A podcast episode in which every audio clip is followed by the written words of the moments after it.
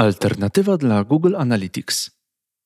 Produkt, w którego centrum jest prywatność użytkownika, generujący miesięcznie niemałe pieniądze, bo liczone w milionach. Made in Poland. Escola Mobile. Biznes masz w kieszeni. Z produktu Pivik Pro korzystają wielkie korporacje, banki, telekomy, a nawet rządy państw Unii Europejskiej. Od niedawna mogą korzystać również mniejsi przedsiębiorcy, bo Pivik uruchomił wersję Pivik Pro Core.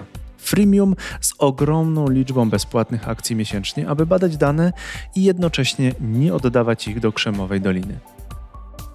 Jeśli na sercu leży Ci prywatność danych, zarówno swoich, jak i Twoich klientów, to ten podcast jest dla Ciebie. Jak prowadzić, a potem rozdzielać software house od produktu? Czy Twój mindset jest produktowy, czy usługowy? I dlaczego Software House to może być łatwy kawałek biznesu? Subskrybuj Escola Mobile na YouTube, Spotify i Apple Podcasts. Zapraszamy do wysłuchania podcastu. Ze mną jest Maciek Zawadziński z Pivik Pro. Człowiek o bogatej historii, programistycznej od wielu lat CEO, tak, czyli taki człowiek, który przeszedł od programowania do bycia CEO i osoba, która w sumie skusiła mnie do tego, żeby porozmawiać, jak zobaczyłem wasze wyniki. Czy możesz na początku, Maćku, się podzielić, ile pieniędzy generuje miesięcznie Pivik Pro? To może ja podziękuję najpierw za zaproszenie i, i e, jeśli chodzi o to twoje pierwsze pytanie, widzę, że od razu do sedna przechodzimy. E, no, prze, przekroczyliśmy 500 tysięcy MRR, czyli miesięcznego odnawialnego przychodu i to jest liczone w dolarach amerykańskich, więc e, no, gdzieś tam prawie do, do 2 milionów złotych się zbliżamy. No przy dzisiejszym kursie dolara to nawet ponad 2, 2 miliony złotych miesięcznie, to policzmy szybko 24 miliony rocznie.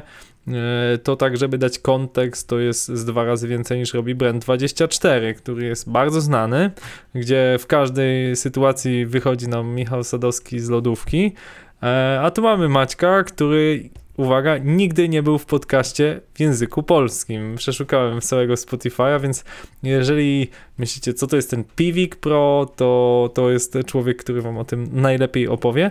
A ja jeszcze dodam jakby, dlaczego personalnie dla mnie to jest ważny temat, ponieważ miałem taki epizod w, ży w życiu, półtora roku pracowałem dla rządu polskiego, dla jednego z ministerstw i e, tam e, Pivik Pro był elementem strategii wprowadzania cyfryzacji, takiej trochę niezależnej od Google'a, tak?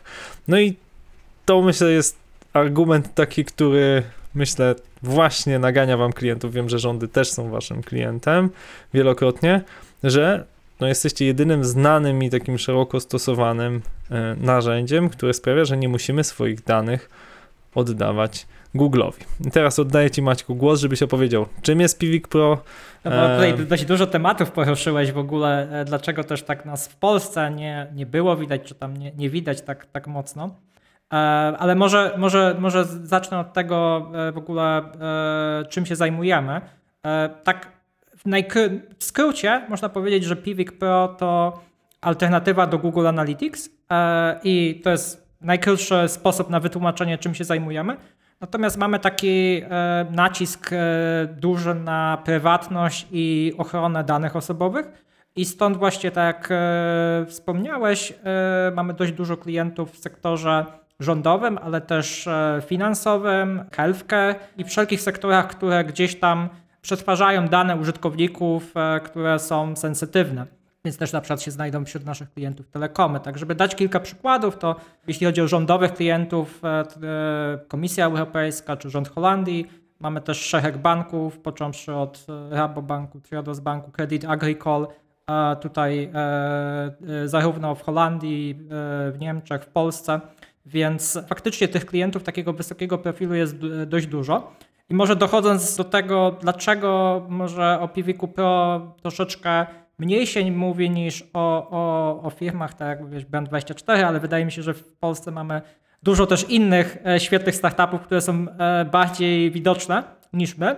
To są takie dwa względy. Pierwsza rzecz, że ze względu na to, że opieraliśmy się przede wszystkim na takim pitchu do klientów, który, dla których prywatność użytkowników albo bezpieczeństwo danych użytkowników, bo to w sumie dwa różne tematy, liczy się bardzo, bardzo mocno, no to rynek niemiecki był takim naturalnym, który był, który, na którym nam najlepiej zawsze szło od samego początku, od 2013 roku, ale też na przykład e, kraje Beneluxu, nordyckie kraje. Tak naprawdę w tych krajach mamy najwięcej klientów, a, a na rynku polskim tak naprawdę to jest kwestia ostatniego roku, dwóch, gdzie, gdzie zaczynamy się faktycznie pojawiać. I to zainteresowanie no, przychodzi wraz ze skalą naszej działalności, a nie, nie też e, z tego samego powodu, że stwierdziliśmy, że teraz strategicznie rynek polski będzie dla nas ważny. Faktycznie my celujemy w klientów takich klasy enterprise, duże organizacje e, i stąd też e, troszeczkę o takich startupach się mówi mniej niż o takich, które trafiają do małego biznesu albo do, do konsumentów, gdzie, gdzie tak powiem ta ekspozycja na ten brand jest dużo szersza i dużo większa niż e, w przypadku firm, które e, może nie mają takiej dużej liczby klientów, ale mają znacznie dużych, większych klientów, którzy też więcej e, miesięcznie płacą. Mhm. Ja też, Maćku, chcę powiedzieć, że to nie przypadek, że macie dużych klientów i tu chciałbym przejść do, do historii Twojego biznesu, bo tak naprawdę Pivik, tak, on chyba teraz zmienił nazwę, był narzędziem open source. Ty byłeś jednym z pierwszych kontrybutorów, nie wiem czy to po, po, polsce, po polsku ma jakieś lepsze słowo, autorów, którzy, e, programistów, którzy współtworzyli ten projekt. E, no właśnie i stało się tak dalej. Jak rozumiem, że Pivik Pro w tej chwili już ma autorski kod, tak? To nie jest e, pod żadną licencją otwartą GNU czy, czy, czy jakąś tam inną Creative Commons. To jest narzędzie własne należące do, do Twojej firmy. E, I chciałbym, żebyś opowiedział, jakby jak to się stało, że od open source'u przeszedłeś do e, całkowicie prywatnego kodu i jestem pewien, bo wielokrotnie udzielałem się też w różnych communities open source'owych, że w pewnym okresie tej tranzycji, tego przejścia wieszano na tobie psy, że zdradziłeś ideały open source'u, więc opowiedz o tym, e, masz okazję na szczerą spowiedź. No to jest e, dość długa historia, która się za, za, zaczyna właśnie no, kilka lat przed e, założeniem firmy, bo tak jak wspomniałeś, e, ja prowadziłem w ogóle firmę, która dostarczała rozwiązanie typu sieć reklamowa na blogach. W ogóle to była jedna z pierwszych sieci reklamowych, która się skupiała na blogach w Polsce. To był Blogvertising, to wyszło potem pod grupę Money.pl. I e, to był rok bodajże 2007-2008. I w tym momencie budowaliśmy autorski system do tam serwowania, reklam, mierzenia i wyszła pierwsza wersja Piwika open source, a dzisiaj się nazywa ten projekt Matomo. Chcieliśmy coś budować od zera, ale stwierdziłem, że szybciej będzie dostosować ten projekt i wykorzystać go na nasze potrzeby, niż e, zaczynać od zera. No i tak, tak się zaczęła moja kariera z Piwikiem. Ja wtedy byłem zarówno CEO tego startupu, jak i, i głównym programistą, więc e, zacząłem kontrybuować aktywnie, no bo, bo to była pierwsza wersja i tak naprawdę ona nie była zupełnie e, w żaden sposób e, nie odpowiadała na nasze e, wymagania, e, w szczególności jeśli chodzi o, o wydajność, jeśli chodzi o tam możliwości raportowania, więc e, zrobiliśmy takie dość spore kontrybucje. I, e, no i go wykorzystywaliśmy. Ja e, w międzyczasie rozpocząłem e, swój software house, odszedłem z tamtej firmy i cały czas kontrybuowałem do Piwika jako taki konsultant i, i, członek tego core teamu, który rozwijał, rozwijał projekt. Natomiast to, to było kilka osób, które gdzieś tam sobie po godzinach to robili. Biło i w ramach tego, że coraz więcej zapytań trafiało takich konsultingowych, których nie za bardzo kto miał obsługiwać, no to zaczęliśmy e, to realizować jako Clearcode, czyli software house, który wtedy założyłem. Natomiast pojawił się taki problem, że ktoś przychodzi do Piwika, chce consulting, ale dostaje usługi od innej firmy i, i było takich, takich trochę zgryzów nawet od strony tych prospektów, o co chodzi. Natomiast Piwik nie miał żadnej osobowości prawnej, więc e, rozpoczęliśmy spółkę Piwik Pro, która się skupiała jedynie na dostarczaniu usług konsultingowych dla Piwika Open Source. Tam kupiliśmy trademark, też się dogadaliśmy z community, zaczęliśmy sponsorować rozwój Piwika też w ramach tej współpracy, e, a jednocześnie oferować usługi wsparcia, hostingu dla tego projektu open source. A zatrzymam cię, za, za, zatrzymam cię tu, Maćku, bo to jest ciekawy wątek. Kupiliście trademark, e, czyli community zgodziła się, żeby prywatna firma kupiła trademark Piwika, tak? Czy, czy, czy ten Piwik trademark Pro. to był Piwik Pro, Piwik tak? Pro. A oni Stąd musieli zgodzić się. Okej, okej. Mhm. Tak, na- natomiast tu nie było community, tak naprawdę to była jedna osoba, która była właścicielem trademarku i strony, więc to też Mhm, nie było tej takie Piwik, tak? jakaś Tej- wielka grono czy Mhm, coś, tylko tak naprawdę się dogadaliśmy. Tam też był jakiś e, deal na poziomie udziałów, w sensie ta osoba też dostała udziały w spółce, więc to też nie było tak, że sam trademark był zakupiony. Natomiast e, w efekcie tego rozpadu, tam 4 lata później, no to my odkupiliśmy te udziały i, i staliśmy się całkowicie niezależni. Natomiast faktycznie e, deal polegał na tym, że no osoba, która e, pierwszą wersję opublikowała, stała się też udziałowcem i włożyła też trademark, który, który spółka od niego odkupiła. E, No i to, co się, to, co się działo dalej, bo to jest ciekawe, no to czemu nie kontynuowaliście, nie inwestowaliście więcej w Piwika? No, problem był taki, że już inwestowaliśmy, jacyś core deweloperzy, którzy e, się skupiali tylko na open source, w sensie nie robili nic innego, tylko open source'a, byli sponsorowani przez spółkę, byli, byli na naszym payrollu. E, I jakąś taką trakcję marketingową nawet mieliśmy fajną, trochę tych sign-upów było i na wersję cloud, i na te plany wsparcia. Natomiast no to, co się okazało, to, to że no feedback od klientów był straszny i NPS e, ujemny i, i tak naprawdę e, problemy nie, były, nie wynikały z tego, że mieliśmy fatalne wsparcie czy, czy jakieś takie problemy organizacyjne, tylko z produktu. Po prostu produkt e, miał zarówno problemy z wydajnością, zarówno każdy nowy release powodował bugi.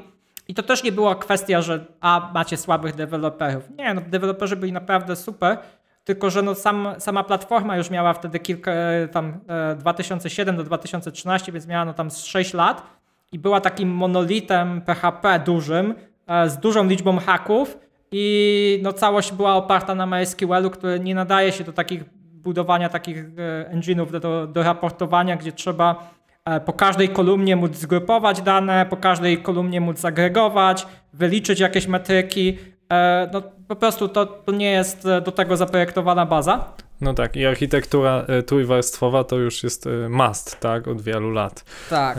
Tak, no plus, plus było ciężko, w ogóle wie, dużo jakichś regresji się pojawiało, no bo to monolit i, i wprowadzenie każdego nowego dewelopera no, powodowało, że on no, nie był produktywny i, więcej psuł niż, niż dodawał wartości. Czyli pojawiła się potrzeba, przepiszmy to, tak? Taka, którą, przed, którą bardzo wielu, e, wiem, że founderów ostrzega i mówi, no nie no, jak wpadliście na pomysł przepisania czegoś od nowa, to czeka was po prostu koniec, zginiecie w oparach rozwoju czegoś gigantycznego. No. Skoro tu siedzimy, to Tak, u was ale się ten to- scenariusz nie sprawdził.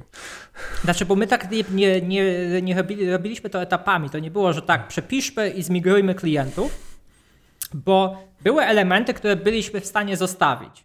I takim elementem na przykład było zbieranie samych, de, samych danych, które lądowały, na, mimo że lądowały w tym MySQL-u, ale dopóki nie musieliśmy wykorzystać MySQL-a do raportowania, to MySQL jest ok, nawet jak tam miliard e, wierszy załadujemy, póki tylko wpychamy je.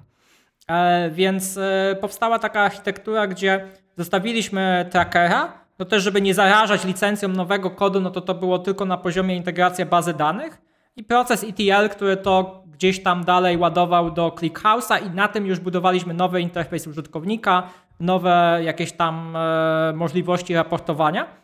No i tak się, tak, tak naprawdę się, zaczę, tak, tak się zaczęło. Dobudowaliśmy jednocześnie jeszcze moduł tag managera, e, tam consent managera, czyli managera zgód marketingowych i moduł CDP, więc tam kilka, tak naprawdę kilka dobrych zespołów e, pracowało nad platformą jednocześnie, ale cały czas utrzymywaliśmy też ten ob- obecny biznes, który też nam, nam rósł. Natomiast e, te lata 2016 do 2018 to są takie lata e, mniejszego wzrostu dla nas ze względu na to, że się mocno z tym legacy kopaliśmy. Czyli rozumiem, że musieliście, że musieliście z jednej strony utrzymywać stary kod, tak? Z drugiej strony budowaliście nowy i nie było tak, jak to zazwyczaj bywa, jakiegoś takiego jednego dnia, ok, dzisiaj jest dzień migracji, e, więc y, interesuje mnie, jak namawialiście klientów, tak?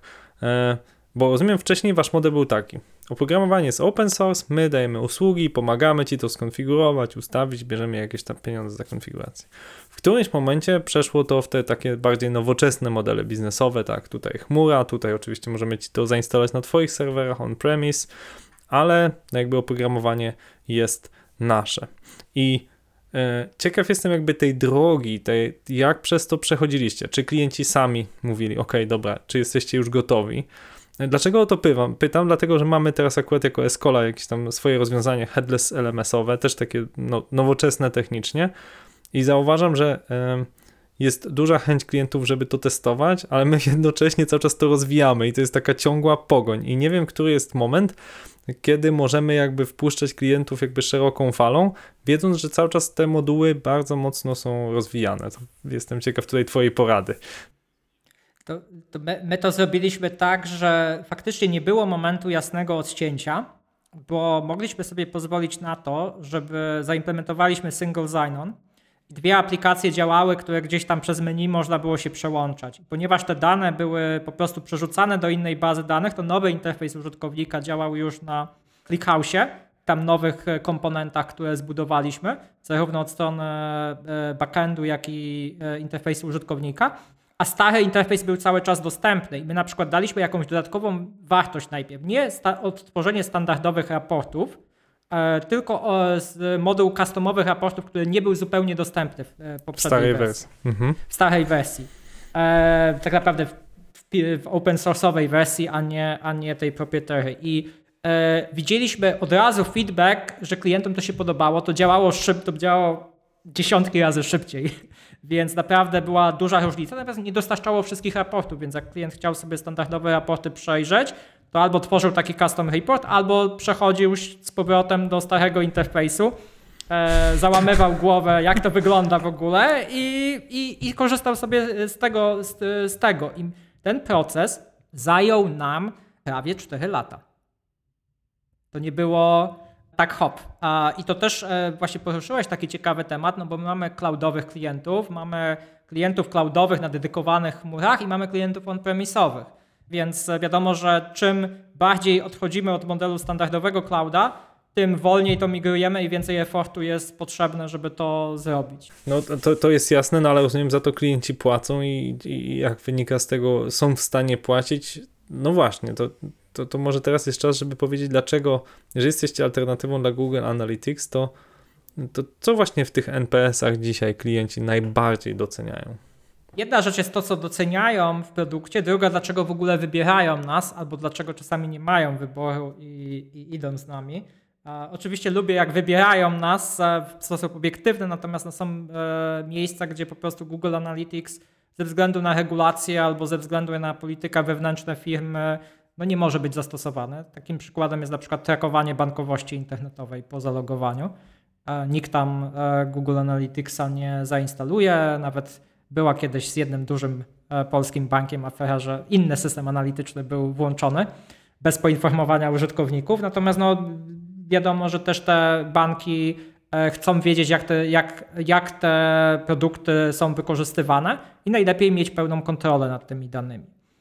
E, to, co się podoba dzisiaj e, klientom w naszym produkcie, to nie tylko, że, że spełnia ich wymagania takie samego raportowania, ale też sposób, w jaki podchodzimy do onboardingu, gdzie my tak naprawdę to nie jest, tutaj jest instrukcja, tutaj jest dostęp, licencja i sobie rać kliencie drogi, tylko tak naprawdę y, mamy y, przypisanego solution architekta w tym pierwszym okresie, powiedzmy tam miesiąca czy kilku tygodni, gdzie staramy się zaimplementować narzędzie klientowi zgodnie z jego potrzebami, które identyfikujemy, przygotować mu przykładowe dashboardy, zebrać dodatkowe eventy na stronie, tak żeby on tą wartość biznesową miał jak największą z analityki, a nie było to po prostu zwykłe wklejenie kodu trakującego i ok, mamy analitykę skonfigurowaną, no bo to też na tym nie polega. To jest jedna z dużych rzeczy. E, no i ogólnie sam user experience e, to jest coś, na co mocno zwracają nam klienci, co nas bardzo cieszy, że faktycznie no, po tych latach przejścia od legacy do naszego produktu i jakichś kolejnych iteracjach jego sobie chwalą i piszą wprost, że no, po zmianie z Google pozytywnie odbierają to, widzą, że, że ten UX bardziej im się podoba, jest prostszy dla nowych użytkowników. E, no co bardzo cieszy, no bo, bo gramy tutaj z gigantem, który ma praktycznie nieograniczone zasoby, a, a my tutaj jesteśmy w stanie zaoferować coś, co jest nie dość, że spełnia takie same funkcje, to, to jest lepsze tak naprawdę e, pod, e, pod niektórymi względami przynajmniej. I, I użytkownicy chętnie korzystają z tego produktu. Widzimy to też, że coraz więcej użytkowników w ramach jednej organizacji korzysta regularnie z naszego softu. A czy pomagacie też w jakby czytaniu danych? No bo jedna rzecz to, się, to jest zbieranie danych, o tym się dużo mówi, no ale teraz pojawiają się różne systemy e, klasy Business Intelligence, BI, które e, pomagają zrozumieć te dane, tak? Bo domyślam się, że dane, ilość danych, które pobieracie, jeżeli to są jakieś tam dane, no, nazwijmy to bankowe, czy, e, czy, czy, czy, czy właśnie dla wszelkiego klientu, enterprise'owych klientów, no to są tony danych, tak? Znaczy, no są jakieś terabajty danych y, malutkich, ale sumujących się do jakichś gigantycznych e, ilości i wartości. No i, i sztuką jest nie tylko jakby je zbierać, ale także analizować w celu wyciągania wniosków, zmiany zachowań, właśnie zmiany może UX-a w tym banku. Mm, czy wasze usługi też to obejmują? Tak daleko nie idziemy. Staramy się e, to zaadresować w dwa sposoby. Jeden, czasami nie musimy tego adresować, bo duże organizacje mają zespoły, które się tymi danymi zajmują i wręcz byłoby to im wciskanie jakiejś usługi, której nie potrzebują, no bo mają dedykowany zespół do tego, który tymi danymi się zajmuje.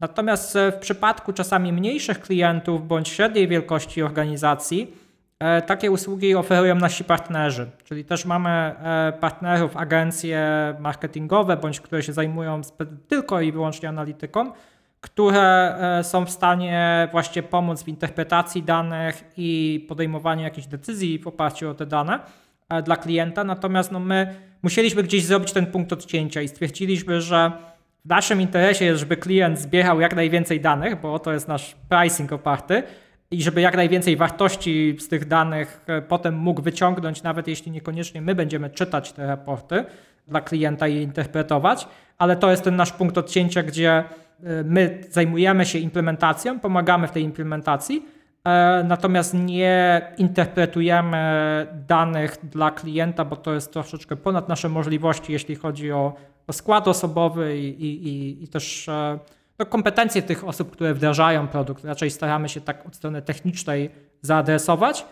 Jeśli klient wie, co chce zmierzyć, to my mu pomożemy to skonfigurować i przygotować dashboardy, jakieś customowe raporty, ale już nie będziemy interpretować, czy on na przykład podjął dobrą decyzję w oparciu o te dane, czy nie, czy, czy test e, wykazał, że powinniśmy zająć się na przykład budowaniem innej funkcjonalności w naszej aplikacji. Jasne, a jeżeli chodzi o jakieś systemy wyświetlania tego, czy analizy jakieś tylko wyświetlające, to rozumiem, że to jest po prostu zawarte w systemie, podobnie jak w Analyticsie, tylko ładniej, tak? Tak, tak, tak. No, kwestie wizualne są subiektywne, natomiast e, przynajmniej mogę mówić w imieniu naszych klientów, że było, zwracają na to uwagę, że e, bardziej im się to podoba, że bardziej czytelnie jest to przedstawione, natomiast same możliwości raportowe są bardzo zbliżone i my tego nie, nie mhm. ukrywamy. Mhm. My nie staramy się powiedzieć, jesteśmy lepsi niż Google Analytics, tylko jesteśmy e, najlepszą alternatywą do Google Analytics. A różnica jest taka, że nasze dane będą na przykład trzymane w Europie czy na Twojej infrastrukturze, a nie wysyłane do systemu reklamowego Google, gdzie no, mogą być wykorzystywane też na inne cele, co co oczywiście no, w dzisiejszych czasach i regulacjach jest dość e, kontrowersyjne. Okej. Okay. Wspomniałeś, że zespół nie jest duży. Ile liczy zespół e, twój w tym momencie? E, no, nie jest duży, e, to jest też pojęcie względne.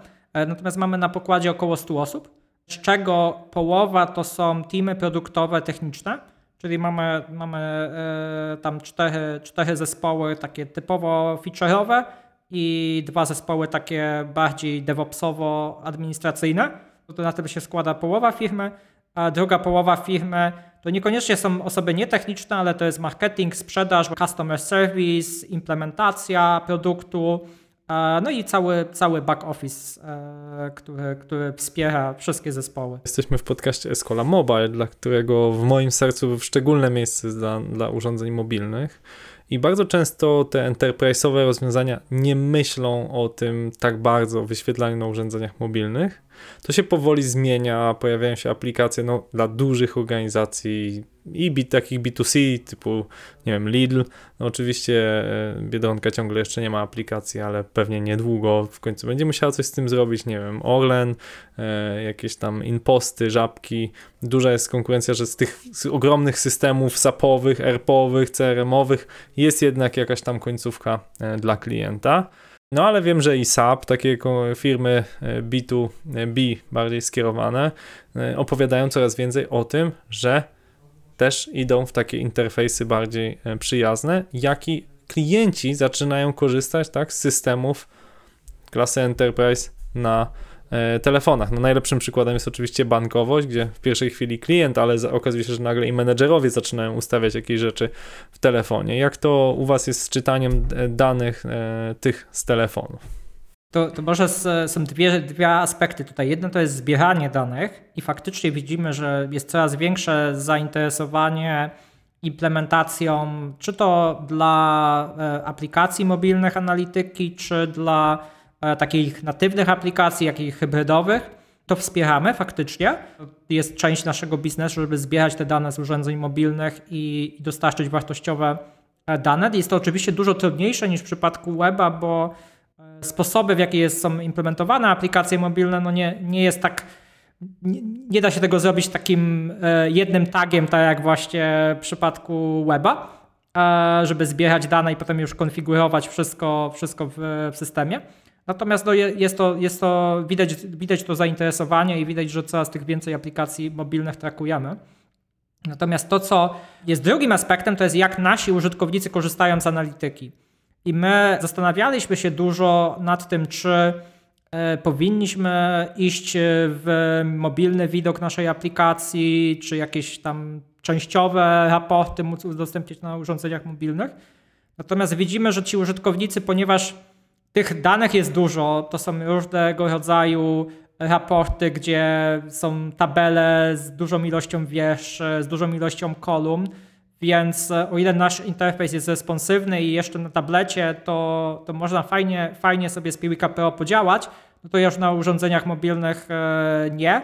I nie widzimy jakiegoś dużego takiego zainteresowania, żeby iść e, całkowicie w urządzenie mobilne, no bo po prostu wyświetlenie, zwizualizowanie na przykład jakiegoś panelu z różnymi metrykami i tabelą, nie wiem, z rozbiciem jakichś tam e, danych według, nie wiem, kraju, kampanii i tak dalej. No jednak lepiej się analizuje na większym ekranie, więc, e, więc to optymalizujemy pod desktop, natomiast też bierzemy pod uwagę, że no jest coraz więcej takich urządzeń typu tablet, czy tam e, hybryda tableta i, i laptopa i, i, to mamy na uwadze zawsze projektując i testując nasz interfejs. Czy, czyli mówisz, że ze względu już wasz, na waszą architekturę tą no, zakładam trójwarstwową, no to już nie ma problemu jeśli chodzi o wyświetlanie tego na ekranie mm, małym, tak, tylko raczej jest problem, że no nie pomieścimy tej liczby danych na tak, tym małym ekranie. Tak, Stałoby tak. się to po prostu bez, bezsensowne, tak? Nie miałoby racji bytu. E, powiedz mi jeszcze, Maćku, o, e, wspomniałeś o tym, że miałeś kiedyś Software House i to jest e, też historia, która mnie e, ciekawi, bo ja jestem w tych butach, to znaczy jakby prowadzę Software House około 60-osobowy, który ma też spółki córki już produktowe, te produkty pewne osiągają sukcesy i to jest taki też trudny moment e, przejścia, jakby bo software house to są, mówiąc wprost, łatwe, szybkie pieniądze. Gratyfikacja jest natychmiastowa. W produkt trzeba inwestować latami. Ty mu powiedziałeś, że 4 lata to e, budowaliście. Widać, że obroty nie były, nie było jeszcze takiego wzrostu obrotów, jaki widoczny jest teraz. E, I stąd chciałbym, żebyś powiedział, jak to się stało w Twoim wypadku? To znaczy, czy w którymś momencie powiedziałeś wszystkim pracownikom, ok, no jakby nie będzie już software house'u, czy to po prostu wygasło, nie prowadziłeś sprzedaży dla software house'u? Nie wiem, czy, czy przerzuciłeś wszystkie osoby, wszystkich programistów do produktu? No i w związku z tym też, jak poradziłeś sobie, trzy pytania już zadałem, jak, jak poradziłeś sobie z no taką jednak pewną koniecznością finansowania przez pewien czas tej pracy, tak? No bo Software House finansuje się z usług, więc no powiedz. Może najpierw e, powiem, że 8 lat e, Pivik Pro ma, e, bo w 2013 zaczęliśmy i Finansowaliśmy go e, przez wiele lat właśnie z zysków Software House'u. Software House dalej posiadam, jest, zasiadam w Radzie Nadzorczej. ClearCode, e, bo tak się nazywa, ma się bardzo dobrze i, i dalej się rozwija pod zarządem, który wyrósł z roli menedżerskiej i, i zarządza e, teraz spółką. E, natomiast ten rozdział spółek trwał tak naprawdę też wiele lat, bo zaczęliśmy od tego, gdzie tak naprawdę tylko zespół deweloperski był w Piwiku Pro, a całe były wspólna sprzedaż, wspólny marketing, wspólny back office, wszystko tak naprawdę. E, Zarząd też e, wspólny dla tych spółek. No i szybko się okazało, że to jest e, tylko e, recepta na, e, na porażkę, więc powoli rozdzielaliśmy kolejne zespoły. Faktycznie jeden z zespołów e, Software House'u przenieśliśmy do Piwika Pro, żeby szybciej zbudować zespół produktowy, natomiast pozostałe zespoły zbudowaliśmy od zera e, w Piwiku Pro, gdzie, gdzie zespoły software house'owe zostały w Software House'ie. E, Tych migracji pomiędzy Piwikiem a, a Software House'em było bardzo mało, zadziwiająco mało.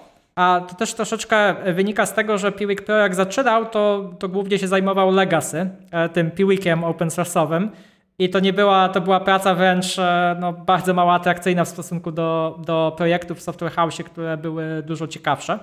Więc tych migracji było mało poza właśnie zespołem, który, który przenieśliśmy e, w całości, żeby budował nowy produkt, więc to też było dla nich atrakcyjne, no bo będziemy pracować nad produktem, e, w pełni skupienie e, na tym bez, bez jakichś tam zmian klientów, alokacji.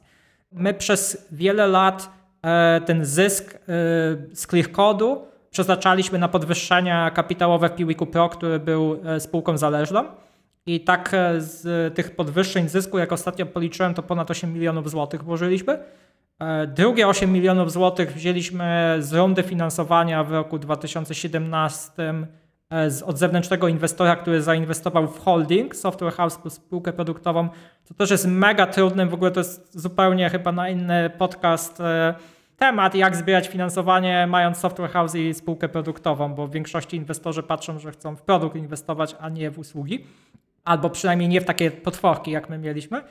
I tak naprawdę dopiero e, półtorej roku temu udało nam się e, w pełni e, rozdzielić Software House i ClearCode, że tak jakby to już nie jest holding, to są już osobne byty. Wprawdzie udziałowcy są ci sami, natomiast e, są całkowicie niezależne byty z niezależnymi zarządami, z niezależ- niezależnym akcjonariatem. To też po to, żeby na przykład, e, jeśli chcemy tworzyć program warantowy w Piwiku Pro dla pracowników, no to żeby on nie musiał, nie żeby też nie dostawali akcji w Software House i, i w odwrotną stronę. No bo tak nie, nie dało się inaczej tego zrealizować, kiedy to były spółki niezależne. Więc na koniec podsumowując, e, to była no, długa droga. Robiliśmy to etapami. E, jakbym zaczynał od razu, to na pewno bym powiedział, że rzeczy typu marketing, e, sprzedaż trzeba budować niezależną od samego początku.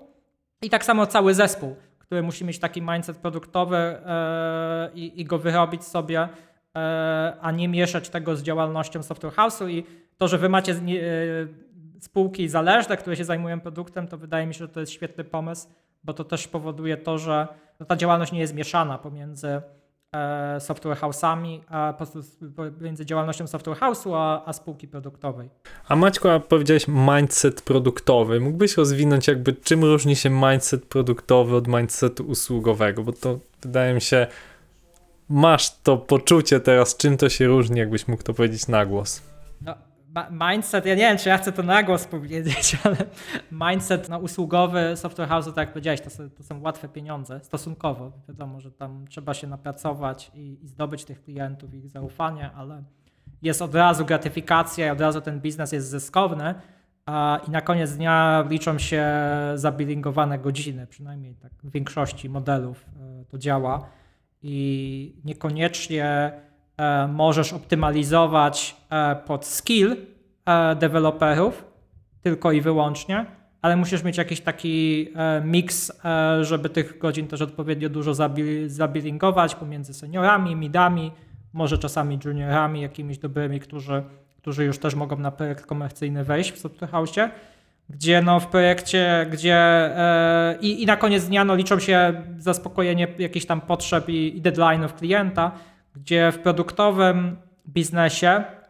E, staramy się po pierwsze, żeby ten zespół był jak najbardziej stały, jak najdłużej, no bo e, każde wdrożenie do produktu no to też, e, też firmę kosztuje. Patrzymy no przede wszystkim na inkrement taki dowieziony, a niekoniecznie ile osób to zrobi, no bo, bo tak naprawdę nie optymalizujemy się pod liczbę zabilingowanych godzin. No i trzecia rzecz, że zwracamy dużo więcej na e, uwagę na to, żeby teamy produktowe były e, świadome feedbacku tych użytkowników końcowych i że tak naprawdę oni pracują dla tych użytkowników końcowych. To są klienci, którzy korzystają z aplikacji, a nie klient, który dopiero tą aplikację gdzieś tam e, swoim użytkownikom udostępnia. E, Więc dużo jest więcej trochę takiej oparciu budowania roadmapy o feedback od klientów, dużo więcej niezależności, ale też dużo większe wymagania, jeśli chodzi o to, co, co dowozimy i, i jaki potem feedback i adopcja jest od, od strony klienta. Pięknie to ująłeś i wydaje mi się, że na to trzeba jeszcze nałożyć horyzont czasowy, to znaczy właśnie, że ten software house to jest maszyna, która działa właściwie od pierwszego dnia, a produkt to jest coś, co od pierwszego dnia powoduje frustrację, a tak naprawdę właśnie ten osławiony kij hokejowy, no on naprawdę istnieje, tak? Znaczy naprawdę trzeba troszeczkę włożyć, żeby wyciągnąć. Oczywiście są produkty, które bardzo szybko zyskują trakcję, e, ale to trzeba bardzo uważać. Tak jak wspomniałem, w tym roku mamy ten produkt Escola LMS, który już w pierwszym roku przyniósł dosyć przyzwoite zyski, ponad milion złotych.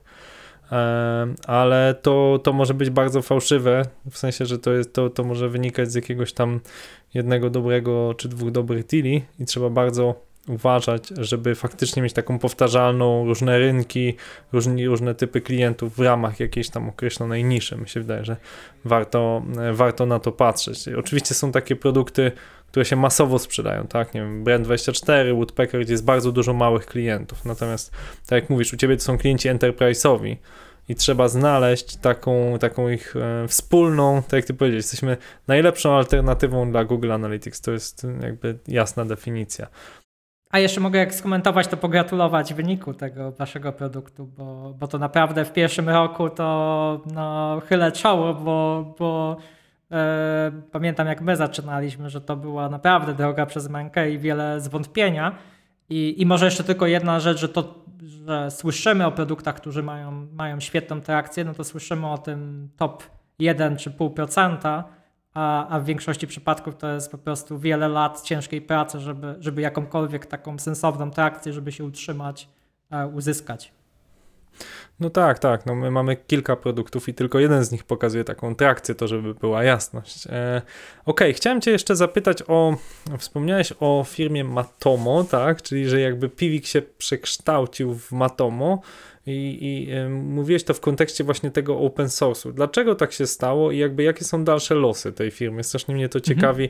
Co się jakby stało z tym open source'owym projektem w tej chwili? Jasne, jasne. No to e, e, w 2016 my się rozdzieliliśmy i to wyglądało tak, że my zostaliśmy z e, trademarkiem Piwik Pro, nie Piwik, bo Piwik jest tak jakby właścicielem są, jest community dalej, czy tam ta osoba, która prowadzi community.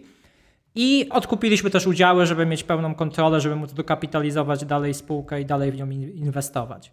Natomiast jeśli chodzi o losy community, no to tam zostały osoby, które gdzieś tam dalej rozwijają projekt, założyły swoją firmę konsultingową, która nie nazywa się Matomo, bo Matomo jest tylko trademarkiem i nazwą produktu open source, natomiast firma jest w Nowej Zelandii, nazywa się InnoCraft.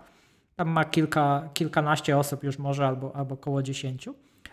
I tak naprawdę kontynuują trochę ten biznes, który my mieliśmy, czyli wsparcie dla produktu open source, jakieś e, płatne pluginy, hosting i, jakby kontynuują to w, e, w oparciu o, o, o produkt open source. E, Czemu zmienili nazwę tak naprawdę? Każdy to sobie gdzieś tam tłumaczył jakoś, też jakiś blog post był na ten temat, natomiast no, na koniec dnia chyba chodziło o to, żeby nie myliła się nazwa e, produktu community i e, produktu e, komercyjnego.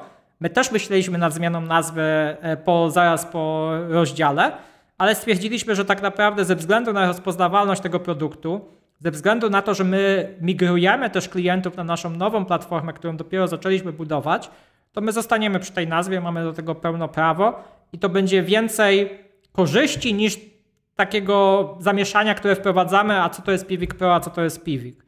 community widocznie tam ktoś podjął decyzję inną, że chcą się odróżnić. E, no i zmienili tą nazwę, co tak naprawdę jest nam troszeczkę na rękę, bo, e, bo przynajmniej w tej chwili to są dwa osobne brandy, które nie dzielą wspólnego członu, członu nazwy nie powiedziałeś o tym, dlaczego właściwie przeszliście na system legacy. To znaczy, właściwie mógłbyś wykonywać podobną usługę, jeśli dobrze to rozumiem, tak naprawdę dalej korzystając z licencji open source. Ja tutaj miałem e, w podcaście właśnie Tomka Karwatkę. On opowiadał o tym, że jakby on dalej świadczy usługi korzystając jakby z core open source'owego i na to tych nadbudowań, że niektóre właśnie moduły, pluginy są zamknięte lub też usługi są sprzedawane. Dlaczego ty się zdecydowałeś w którym momencie jakby to przepisując to zamknąć? No bo w ten sposób też odciąłeś się od wsparcia community, tak? I na pewno część, części osób się naraziłeś na krytykę, a pewnie banki dalej mogłyby to kupować, przecież korzystają z wielu open source'owych y, modułów. To mnie ciekawi. Wydaje mi się, że tam sytuacja, z, e, jeśli chodzi o Open Loyalty, to jest troszeczkę inna, no bo, bo tam licencja jest kontrolowana przez, e, przez Tomka i, i chyba jest taka open source, ale z drugiej strony, jeśli chcesz do komercyjnych celów używać, to, to gdzieś tam jest jakiś abonament. Tak, możliwe, że się mylę, ale, ale tak mi się wydaje, że to tak wygląda. Tutaj e, licencja Piwika była na GPL-u, która jest licencją taką zaraźliwą, czyli nie można łączyć tego kodu, chyba że przez API albo bazę danych. I my, my, my w ten sposób nadbudowaliśmy te nasze rzeczy w oparciu właśnie o, o ETL-a, który prze, przepychał te, te, te dane z jednej bazy do drugiej, żeby być bezpiecznym, jeśli chodzi o te sprawy licencyjne. I nie chcieliśmy udostępniać platformę, która potencjalnie no, będzie, tak naprawdę my tylko będziemy ją rozwijać E, nie będziemy mieli zewnętrznych kontrybucji, bo nie liczyliśmy na wsparcie open, e, community open source, no bo tak naprawdę tamten kod był docelowo do wyrzucenia, no bo nie korzystamy w tej chwili z żadnych komponentów już e, z, te, z tej platformy. Tych kontrybutorów było bardzo mało. Poza dwóch, dwóch osób, które były na naszym payrollu przez czas, kiedy my wspieraliśmy zespół open source, większość kontrybutorów to były tylko translacje, i jakieś takie bardzo małe biblioteczki do Piwika, gdzie tak naprawdę osób full-time za bardzo nie było, nie pracowało nad tym projektem. Więc nasza taka analiza wynikała, to jest, była taka, że wolimy mieć kod całkowicie zamknięty, bo wtedy zawsze on jest chroniony licencyjnie. Nie może być sytuacji, kiedy na przykład przy Legacy, naszym produkcie na open source, często bywało tak, że wdrożyliśmy produkt w ramach licencji open source, bardzo dużo się napracowaliśmy, i po roku wsparcia klient wypowiadał umowę, no bo to jakby to jest open source, oni mogą dalej z tego korzystać. Team się nauczył z tego gdzieś tam maintainować. Już nie potrzebują naszego wsparcia, więc żeby budować ten recurring revenue, potrzebowaliśmy system licencyjny, który doda wartość dla klienta, no ale z drugiej strony zapewni nam to, że, że my będziemy mogli tą opłatę licencyjną pobierać co roku, a nie tylko e, w pierwszym roku, kiedy robimy setup klientowi. To się trochę łączy też z tym modelem on-premise, bo przy cloudzie wiadomo, jeśli to jest usługa SaaSowa, no to, to, to, to zawsze możesz pobierać ten abonament. Natomiast w momencie, gdzie my mamy prawie połowę takich private cloud i on-premise biznesu, no to ten problem narastał e, takiego dużego, dużego czernu. Mhm. Super Maćku, dzięki wielkie za, za rozmowę. Nauczyłem się od Ciebie tego, jak rozdzielać software house od produktu jak zrobić z open source legacy I, i rozumiem też dlaczego to zrobiłeś, strasznie mnie to ciekawiło przed e, naszą rozmową. No i gratuluję Ci bardzo imponujących wzrostów. E, mam nadzieję, że jakby tak to dalej będzie funkcjonować. Powiedz jeszcze, jeżeli możesz uchylić rąbka tajemnicy, jakie masz plany na najbliższy rok czy dwa, jeśli chodzi o, o rozwój mm, platformy Pivik Pro? Nasze plany są takie, żeby e, nasza platforma stała się trochę bardziej, bardziej mainstreamowa ponieważ już produkt dojrzał i jesteśmy na tyle jego pewni, żeby go udostępnić takiej szerokiej publice, e, we wrześniu, e, czyli w zeszłym miesiącu, odpaliliśmy publiczną wersję darmową, e, która jest hostowana na naszej chmurze w Niemczech, z hostingiem danych w Niemczech, gdzie można korzystać z naszej platformy do tam pół miliona akcji trakowanych miesięcznie, całkowicie za darmo, bez żadnych zobowiązań.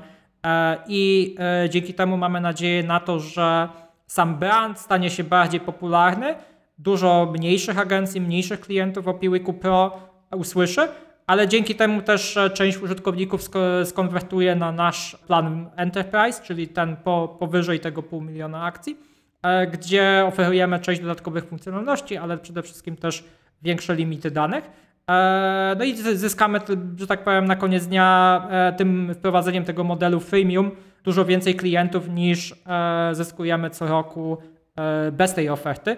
Więc to jest coś, co, na czym się bardzo mocno skupiamy teraz.